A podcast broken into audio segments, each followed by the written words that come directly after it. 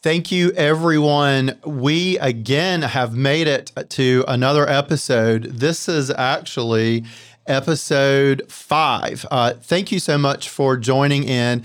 This is Designers Lane Podcast, and I am Eddie Ryder. So grateful that you are here. Want to remember to go ahead and ask you to subscribe. So however you're listening or watching this podcast, make sure you hit the subscribe button so you will know when future podcasts come out. The goal is to have them hit once a week, every Wednesday or Thursday. But if you subscribe, you will get an automatic notification that this has happened, or is happening, I guess is a great way to say. I want to give special thanks to 2 sponsors that I have today. The first one is Jenny Blanton. She's going to handle all of your real estate needs throughout Central North Carolina. So if you're in Cary, Raleigh, Durham, Chapel Hill, Sanford, Fayetteville area, give her a call. She'll be able to take care of any of the real estate needs that you have and do a great job and help you out with whatever you need.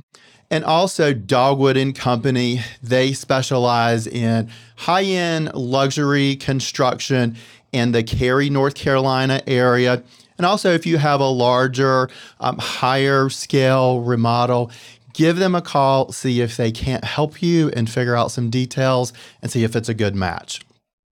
Let's jump in to today's podcast, which we're going to start off with framing and understanding all of the details that come with framing. So those who don't necessarily know what I'm talking about, framing is the structure of your home. It is what is going to give its shape. It's what is going to give primarily the roof pitches. They're going to start down low. They're going to start in the basement, if you have a basement, and then work up on the first floor and then work up on the second floor. And if you have a third floor, they'll do that. They'll outline the windows, so you'll be able to see all of the windows details that happen. And I think one of the coolest things is when the roof gets framed. You start to see the pitches and the angles. The dormers start to project out off of the room. The windows are going to look a little bit square, even though they have a radius. It's just how they frame them before the windows actually go in. They call them rough openings, but you can see the details. And again, it's so exciting. Every couple of days they go up a floor and a level, and gosh, when they get to the top and you start seeing that roof outlined, it's amazing. It's almost like a kid in a candy shop, or you're opening up your first gifts for Christmas days. Absolutely beautiful. It's really important to know on your exterior and your baseline framing, and this is going to be with your blueprints and everything from your architect, that you know what those are going to be, because you don't want to get the house framed and stop all of a sudden and say, oh my gosh, I don't like this roof pitch, or I don't like that angle. You need to have all of that laid and planned out and then make it happen. This is also where if you have swoops at the bottom of your roof line, this is where you're going to be able to start to see them. And if there's any questions, this is definitely the time to address it. I'm a bigger fan of knowing exactly what you're going to do before this happens, but I would be a liar if I said that I never made any changes. Often, probably 80, 90% of the time, when they get that swoop out there, the framers will physically make a template and a board that shows how that detail is going to work, and everyone look at it and make sure that that works for you, that it looks really good. Sometimes they'll have an angle on them. Other times they'll physically be a swoop. They'll there won't be any straight lines that happen. So we'll need to physically look at that. This is an application that it often works better to see it in person. But again, we don't want to change the whole roof line. We don't want to change the angles of anything. But this is one area that you could be able to look at and say, hey, I don't want any straight lines to it, or I want it to have a pitch or an angle. That is a major part of the exterior part of the framing. Now, let's slide to the inside. Recessed cans have become a major part and a bigger deal in the framing process. The reason I say that is the ceilings are a little bit larger, and often you're going to want the recessed cans centered over particular areas or equally divided in your room. If you have beams in your room, they're going to need to also either be placed in the beams or have an adequate distance in between the beams. And knowing that space, your framers knowing it, is huge. If you have a coffered ceiling, in other words, you have grids on the ceiling detail, and we'll always want those lights or the fan to be dead center of that space. It's a really super important at this time to make the allowance in the framing for it and for the beams, or if there's any supports for the beams that needs to be held up. This is a really important time to make that happen. We often forget that these decorative beams either need a support or need something to be hammered to in the ceiling, and they're able to put, probably 18-inch wide extra blocking up there. So it gives you a little bit of play, gives them something to nail to, and they put this in. And these are whether they're three-piece beams, two on the side, one on the bottom, or if it's a solid timber that weighs 1,000 pounds, it gives you something to attach to, something to physically screw into, so it holds very well and it does not come down. So as you're going through the framing process, you're looking at your plans, make sure at least for now you consider those elements. Now, something that also is really important are our front doors, and this is a part of the framing, so we're not getting too far out of this element yet. I wanted to just show you a couple of pictures and note something to maybe draw attention to as you're looking at your door, as you're framing, to think about in your process. One, in your planning with your architect and your blueprints, and also with your framing. And when you're selecting your door, you're typically going to go select your front door after your plans are done and after everything is drawn. It's going to give you what the size is. And again, let's talk about sizes. So you can have a single door that's 36 inches wide. They usually like to stop about 48, or you can have a double door. And then what we're going to, few pictures that we're going to look at now, there are actually two doors at 36 inches each. So that gives us a total of 6 feet across that we're going to go with. And then heights, I usually recommend starting at an 8-foot door. You can go up to 9, 10, 11. It really depends on the architect and the style. Be very aware. The higher you go, especially over 8 feet, it could add a couple $1,000 per foot you go up. So these are definitely budget or allowance items. They are not free, nor are they inexpensive. There are different materials that you can use. Stainless steel, obviously beautiful, nice, heavy, very heavy. Probably the most expensive door, one of the more expensive doors that you can pick and choose.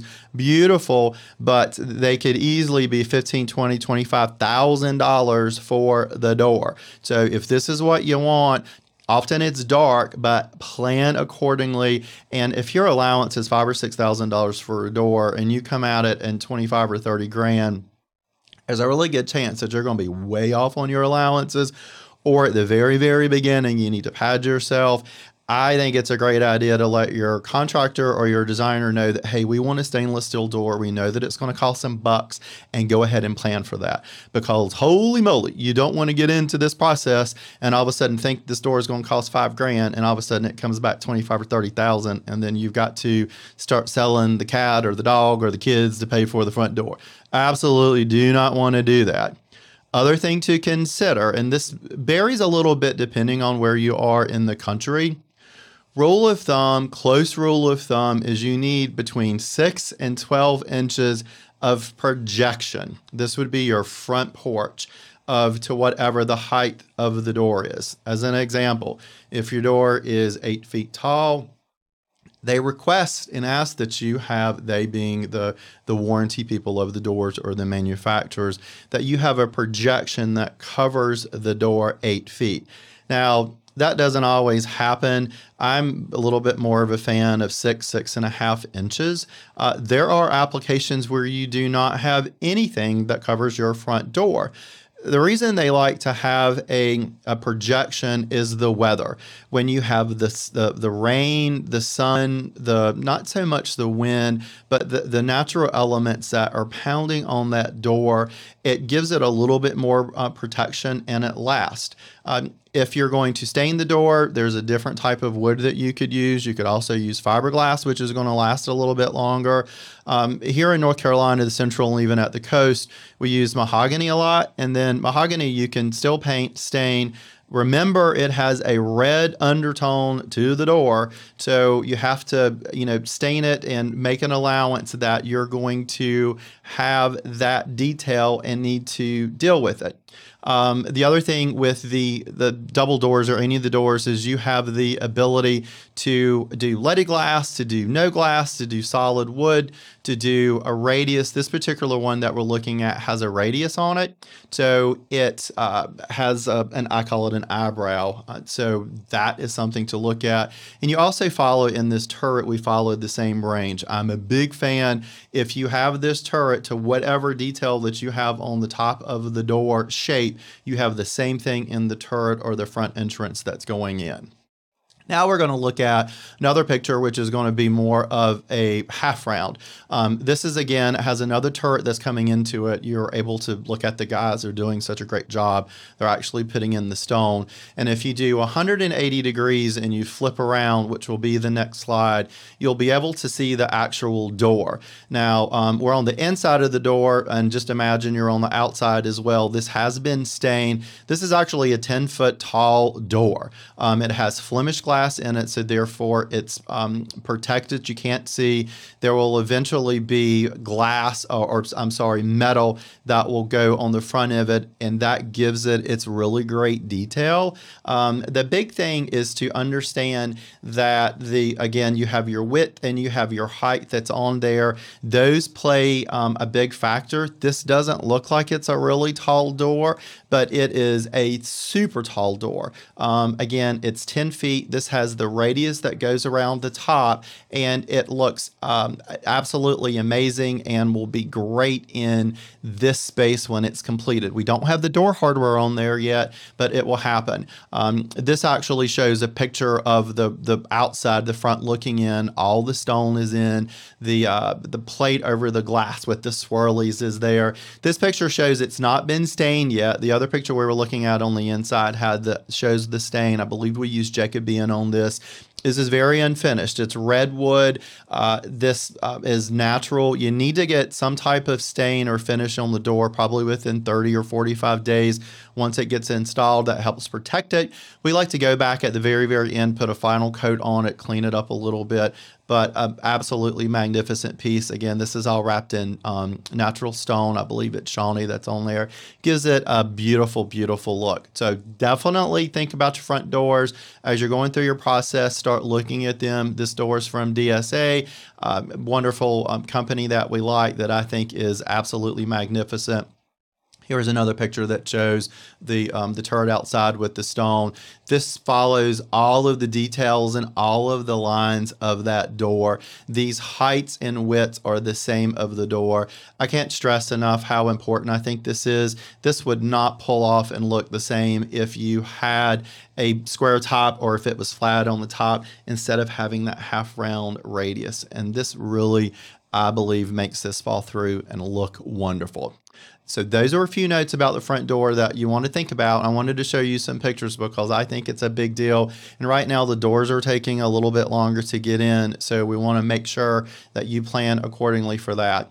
A few other elements for your framing that when you walk through the house, once the roof pitch gets up, you're able to look, are your room sizes. They're often going to feel a little bit smaller once the place is or the house is framed. Don't freak out about that.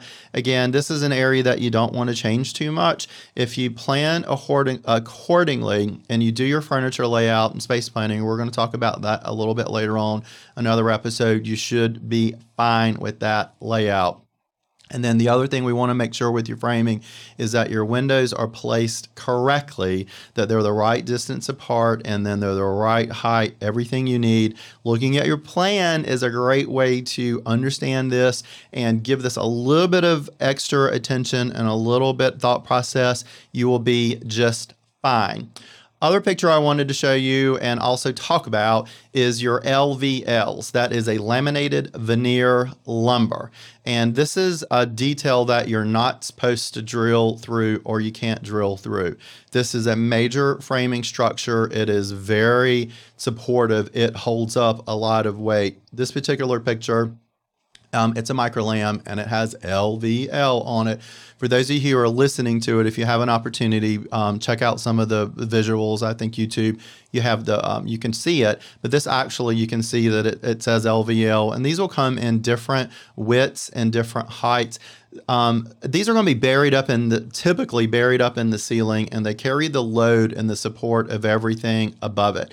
This helps us open up spaces. It gives you a nice designer detail where if you want it to be smooth, you don't want a header or something dropping down out of the ceiling. This gives you the ability to do it. It also helps with pitching your ceilings. If you want your ceiling to come up to an A and have a clean apex, they're going to put that support above it. If you want to have a beam below it, then they'll actually put this LVL below it and you can frame down around it. We have a couple of pictures that will show you just a general idea of what the LVLs will look like. This is another one. This is brought down so you would frame around it. So if you were to look up at the ceiling, there would be sheetrock. This is actually sitting on a support. And you can see how it's holding up. More than likely, there's a floor above it. It looks like we're in the basement right here, and it's holding up the floor. And these can span, gosh, anywhere from 40 to 70 feet. It's definitely a way to get the extra support that you need and get you a cleaner look. So something you don't need to focus and bring up too much attention to, other than the fact that you want to see them or you don't want to see them. Those are some major elements with the framing that I thought was really, really important to you, and I think a big deal and will help you in your future progress. Now, the big elephant in the room, vendor walks. This is something I've worked on with a couple contractors, have been doing for the last few years. A vendor walk is going to be a day or 2 half days where you meet almost with all of your vendors, your electricians, your plumbers, your HVAC people, and you talk about what gets placed where. This is a really, really good opportunity if you have hiccups, if you have problems, if there's questions, to throw it out there and to talk about it. I want to go through a couple elements that I find a little bit more challenging that I'm always trying to improve on and get a little bit ahead of the game and hopefully help you in your process. First one is the cabinets. We talked about getting your cabinet design done ahead of time. It should absolutely be completed before this part of the project in your framing. And what will happen is your cabinet vendor or your cabinet maker is going to come out and physically draw all of your cabinets out on the floor. And the reason we do this is, one, you get a general idea of how far apart the cabinets are. I'm a big fan in your kitchen, say the face of your range cabinet, where your range is going to be, to your island, to at least have 48 inches, if not 55 inches, sometimes up to 60. We want to make sure when you pull down that oven, you have, or you open up the dishwasher, that there's enough room to be able to walk behind it. So typically two people, a person needs at least 24 inches. So multiply that times 2, that gives you 48, but 55 gives you a little bit more of a space. And the reason is often your ranges are going to project out a little past the face of your cabinet. So that helps us tremendously. The other reason we like to mark the cabinets is knowing where the sinks are, where they're going to be centered. It's really, really important that when the plumber pulls up his plumbing pipes that they are centered of the cabinet. And if that island or the locations of where your sinks are not noted for the plumber, he's going to go by the plan. And we all know that sometimes the plans change a little bit and they're going to pull it up. There could be a vertical piece of wood post right there, and we'll have to decide, do you want it on the left and right? So again, having that cabinet laid out and then actually having a center line, a C and an L marked by the cabinet person, it makes them very aware of where that sink is going to come up. Also, the wall links could be a little bit different on plan. We need to, and then the casing having its size. So having that marked on the floor is going to be able to give us the detail, and also the ceiling heights if we're going to add a soffit up. Often if we're having now 12, 13, 14 foot ceilings, you may not obviously want your cabinets to go that tall. So we're going to drop in a soffit and we're going to want to know where it's placed. And a big deal is hood placement. You know, we're going to probably drop a recessed can, you know, either in the dead center or the left and right. We want to know where that hood's going to go. And often it is going to be centered on a particular place. We're going to want to be able to see that and know where that is. So definitely a reason, absolutely a reason to get that marked. Our next vendor that we're going to meet with is the plumber. This, we're going to have all the specifications printed, which is probably going to be about 30 or 35 pages of specifications. I also like to have the photographs and the pictures. And what we do is we go from room to room, every room that has plumbing. So that's going to be all of your secondary bathrooms. It's going to be your master bathroom, your primary bathroom, your pantry, your laundry room, obviously your kitchen.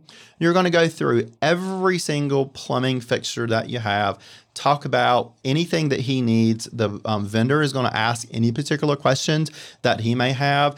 We're going to talk about, this is a rough-in material. After this meeting, they're going to start actually roughing in, putting in the material. So we in the trade call that rough-in. We want to answer any question that he has. This is also the opportunity where you figure out the heights. How high do you want that shower head coming out of the ceiling? If you have wall mount faucets in the powder room where they physically come out of the wall, this is where we tell that vendor where we want them to be. Answer every single question. Rainhead in the primary shower or a secondary guest shower. If it's coming out of the ceiling, we want to let him know where it's going to come out of the ceiling. Is it going to be dead center? Is it going to be off to the right a little bit? How high is it going to be off the floor? We call this off the finished floor. AFF for quick terminology. We want to let him know how high is this shower head, same thing as the wall mount shower head. How high do we physically want that to be off the floor? The other thing that I've learned in the past is the plumbing pipes have a tendency to go up and down. If you're going to have a niche with the tile, we want to have that discussion with the plumber and make sure that the plumbing pipes go around this application. And also remember, this is an opportunity that if you do not want to have all of your faucets and all of your valves directly under your shower head. Remember, this is a custom home. You can stick it outside by the mailbox if you want to. Just have to let that vendor know where you want it to go so you can turn it on, turn it off. You can adjust it a little bit. Again, this is an application when you're physically doing the selections, possibly at our friends at Ferguson's, that you're going to look at those details, the valves, and see how much space they take up. Do you want them side by side? Do you want them on top of each other? How do you want that to be applied? This is the opportunity to make that happen. And we also want to be sure and have all of those marked for this particular vendor as honestly all the other vendors. Next one, who is just as important, if not probably more important, is the electrician. We're going to talk about all of the recessed cans. This is where they're going to go. We talked about that a few minutes during framing. It is so critically important to get these marked. I like to draw them out on the floor or ask that particular vendor to draw the locations of the floor where they're going to go on the floor. Don't get confused. They're not going to put the lights in the floor. They're going to put them on the ceiling, but it is a lot easier to mark and to read them on the floor. This is also a great opportunity. Any detail work that you have on the ceiling, go ahead and mark it on the floor so you'll have a really good idea of how that's going to play out and how that's going to look. This is also where we're going to talk about under cabinet lights and in cabinet lights, whether you're going to do tape lighting, whether you're going to do pucks, whether you're going to do a fixture underneath there. This is the time we have to let the electrician know. If we're going to do lights in these upper cabinets, which are really incredibly important right now, this is the opportunity that we need to let that vendor know.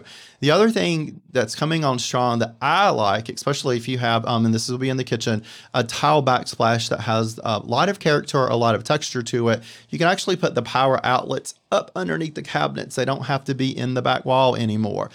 Remember, if you do this, you possibly could have a cable or a power cord hanging down. So if you have a whole bunch of stuff or a whole bunch of product on your countertop, this may not work the best for you. But if you just have a couple of items and you like a neater countertop, this is fantastic. You physically just plug up underneath the cabinet. That's your power and that works. You need to definitely let your cabinet maker know that this is what you're going to do so they can make that allowance.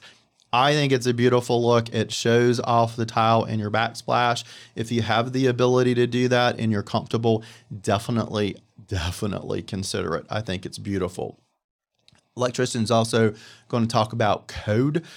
This is really important. He's going to tell us emphatically how far away from a sink that you need to be, how far away that code is going to require that you have an outlet. This is going to be more specifically in your bathrooms where you have a sink, but this is going to give you that application.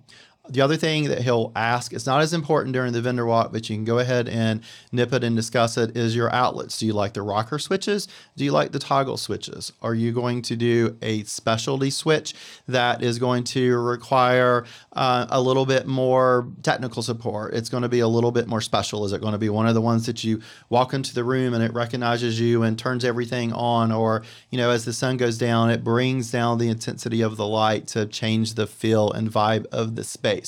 This right here is very important with your electrician vendor to talk about them. Also, I want to talk about your floor outlets. Easier dealt with if you have a crawl space because he can run wire and leave it for you underneath. And then once the floor's done and the furniture gets in or you get your layout figured out, you can pop it through. However, if you're on a poured concrete base or you have a foundation, it's definitely better to go ahead and mark and note where this is going to be because he's going to have to pull it up through the floor. So this is definitely going to be a little bit more of a commitment or a detail for you. And the other thing to consider with the electrician is whether or not you're going to go with LED or you're going to go with incandescent lights. So many of them right now are LED and they have the color that's beautiful now. Again, I suggest a 2700, maybe a 3000 Kelvin that's going to work with that. So absolutely beautiful. Next vendor, HVAC. It's your heating and your ventilation, your air and your cooling. One of my biggest challenges I have because this is where you're going to have the supply lines in the floor, your returns in the walls or the ceiling, and they're always in the worst possible place that they can be. And there's always a challenge and a disagreement, which is why it's nice to have the furniture figured out where it's going to go ahead of time. So you can say, hey, I absolutely do not want anything right here because there's going to be a big piece of furniture. You don't want to put a supply line, a floor register under a piece of furniture that goes to the floor because it's not going to cool the space adequately. By the same token, in the wall, you're not going to want a return in the wall if you're going to have a piece of furniture go there because it's going to impede the flow and it's not going to allow the space to cool off. And then here in the South, and it sounds like even in Arizona where it's hot, you need that air to flow. This is the opportunity that they're going to talk about that with you and then make suggestions. Don't be afraid to tell them where you have pieces of furniture that are going to go because this is, again, the opportunity to hash this all out and make it happen. You're also going to talk about your thermostat locations. I found out that these are really important and there's certain areas that they can and can't go. This isn't something that can go out by the mailbox. This is going to have to go usually within 3 or 4 feet of a general area. I visually do not like to see them. I don't like them in the middle of a wall, because if I have a piece of furniture or a mirror, I don't want it to interfere with it. And that particular vendor is also going to say, you're not going to want sun shining directly on it, because it's going to make the room feel warmer than it is, and therefore not heat it or cool it as it needs to be. So big, big important. And also we're going to have makeup air for your kitchen hood. This is in certain areas we're required with the larger ranges and the larger hoods that it draws so much air out of the house that you have to make up the air somehow. Now, a lot of the new units, you can do them within the unit. You don't have to have an extra something in the ceiling, an extra grill or an extra supply line in the ceiling to push that air. I like this method a little bit better because it's something less in the ceiling that I do not have to see. Ask your supplier, ask your vendor, is this something that you can do? Because again, ceilings, less is more. You want to see fixtures and you want to see cans. You don't want to see any added things that you physically do not have to do. Hardwood floors is going to be your next vendor. This is going to be relatively easy. He's going to meet with you. You're going to let him know the direction that you want the floors to lay. Again, if you do not have a concrete floor, a subfloor, typically they go across the joist or the beams and you don't have much of a choice. And this is how you need to let it roll. It gives you extra support. Typically, it runs, I call it railroad tracks by your front door, so you're stepping over the seams. This is something you don't want to play with. Then you need to cross those joists for extra support, love it, and let it roll and happen. This is also a great time to talk about the supply vents that are coming out of the floor, anything that's sitting on it. I'm a big fan of making sure that they match the floor. So if you have hardwood, make sure that they're matching hardwood floors. If they're pre-finished, they should be able to get the finish that matches your floor. If they're site finished, which means they're going to do them on site, they're going to finish them, you're going to look at your stain samples, then they can match them accordingly. Anywhere where you have tile, which will be your wet areas, you can buy separately. I think it's nice to match your plumbing fixtures. So if you have chrome, polished nickel, black, or Olra bronze, you can make that happen, and that will look beautiful and be able to work. You're also going to meet with your staircase guy, make sure the staircase fits and blends everywhere it needs to go. This is relatively self-explanatory. Another vendor you're going to meet with is your elevator. This has been figured out beforehand, so there's not too much to change at this time. If you've not finalized and picked out what you're going to have in the elevator, this is an opportunity to do it. Here in North Carolina, we've had a little back and forth about security when you close the door. Right now, it looks like we're going to be able to do a light curtain in there, so that means if you open up the door or a pet or a little child gets in there, they break the plane of the light. The elevator is not operable. So don't have a ton of information on that, but it's something certainly to bring up. And then, of course, your fireplaces, you want to have a really good idea where they're going to go, what type of fireplace that you're going to have, whether it's going to be wood burning, whether it's going to be gas. We're going to talk about fireplaces on another episode and get a general idea, but this definitely needs to be blocked out. And again, this is going to fall a little bit in framing, so you need to know where those happens and where those go. That's primarily list for the vendor walk that we have. There's a little bit more, but hopefully that's just enough to not scare you, to give you a little bit of details and make sure that you have your notes formalized really well. The next part of this is one of my favorites. These are some tips and fast help from the builders that I talk to that they want me to bring up and make sure that you guys have an understanding and put an exclamation point and underline these details. So when you're in your part of your process in the beginning or during it, that you understand. First one being your door and your window rough openings, your ROs. Want to make sure those are correct. It's a little bit of a pain in the rear end, but you're going to get about 60 pages from this particular vendor that sells you your windows and your doors. You want to go through, make sure all the rough openings are exactly what you wanted. I like to check each page and give it an initial. That way it forces me to look at it. If there's a question, bring it up to your general contractor, bring it up to that vendor and talk about it. So make sure your rough openings for your door, and this is your front door, and your windows are correct. You don't want it to be off by inches or feet after it's already framed. That becomes a big old hot mess, and we don't want to do that. Other element to strongly consider is on your hardwood floors is to screw and glue that floor down, and also the floor that's underneath it is your subfloor. We want to screw and glue that subfloor down. That's going to help down the road from it squeaking and creaking as it gets to be a little bit older, whether you have wood over the top of it or carpet or gym floor. It helps tremendously. Third thing we want to think about, defective and bowed wood. This happens every once in a while. We try not and use it. If you see something that is overly bowed, this is on the wall, it could push the sheetrock out. You don't want that.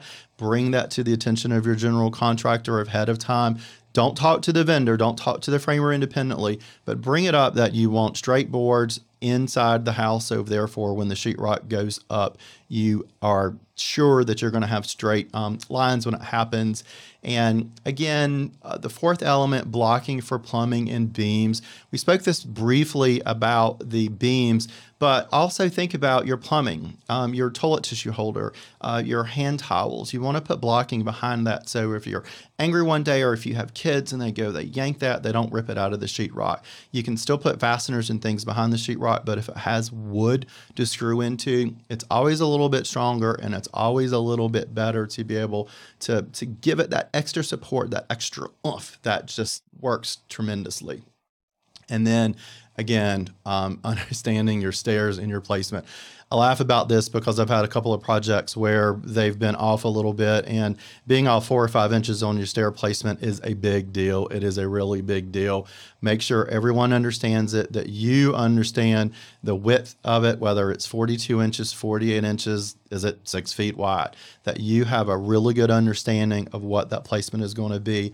And honestly, anything that changes during that needs to happen on the architectural drawing process, not so much on the site. So have a really good idea how that is going to play. And also remember, a staircase that has straight lines, and a 90 is going to definitely be more cost effective than a spiral staircase. They are not the same by any means. We'll have a future podcast where we'll talk about staircases, but if you like the spiral staircase and it's something that's a level 10 is on the top of your want list, know that is definitely going to be a little bit more than if you have a straight run or you have a run that has a 90 degree with a landing in the middle. Something to consider. Well, folks, it looks like we've kind of come to the end of this one again. Next week, we are hopefully going to talk about glass enclosures. These are all of the elements, the details that will happen in your bathrooms, in your showers, your wet area. Also, your gyms, your closets, your wine room, if you have a wine room. Glass enclosures just aren't for showers anymore. They're in different applications. So we're going to look at some pictures and talk about that. We're also going to talk about fireplaces. I brought this up because I've just finished working with them with a couple of projects, and there are many different kinds. They have wood, they have gas, you've got glass front, you don't have glass front. And again, these all play into the factor from the architect. So we really want to discuss them ahead of time and have a general idea, give you some thoughts about what's out there and what works and then what doesn't. I also am going to add a new element to my podcast. I'm going to ask you guys to support a couple of people. We live in a wonderful environment, and I just talked to one of my producers and thought, who could we support? Who could we give a little bit of an edge to? And this podcast number 5, I really would like you guys to consider our vets. The Gary Sinise Foundation is a wonderful foundation. They give money. They help build homes for our vets, for our military. They also give these really cool mobility transportation vehicles that these people can get around in. It's really important. I have family, I have friends that are involved in the military. We want to support them. We're going to put up a link that will give you their foundation. Not sure if you can click on it, but you can at least see what it is. If you have a few extra bucks or you can volunteer for it, definitely consider that foundation. I think it's an absolutely worthy cause. I want to thank my sponsors, Jenny Blanton. If you have any real estate needs in Central North Carolina, be sure and give her a call. She'll be able to take great care of you. And also Dogwood and Company in Cary, North Carolina. If you have any luxury new construction projects that you're looking at in the future or that are about to happen, give them a call and see if it's something they can help you with. And also remember that they do large-scale, higher-end remodels, and talk to them, see if it's something they can help you with. Again, remember to subscribe this podcast. It should be one of the buttons that's in there, and you'll get an alert for the future. And I want to thank you for tuning in. Hope you learned something, laughed a little bit, and take something positive away. You guys have a great day, and we'll talk with you soon.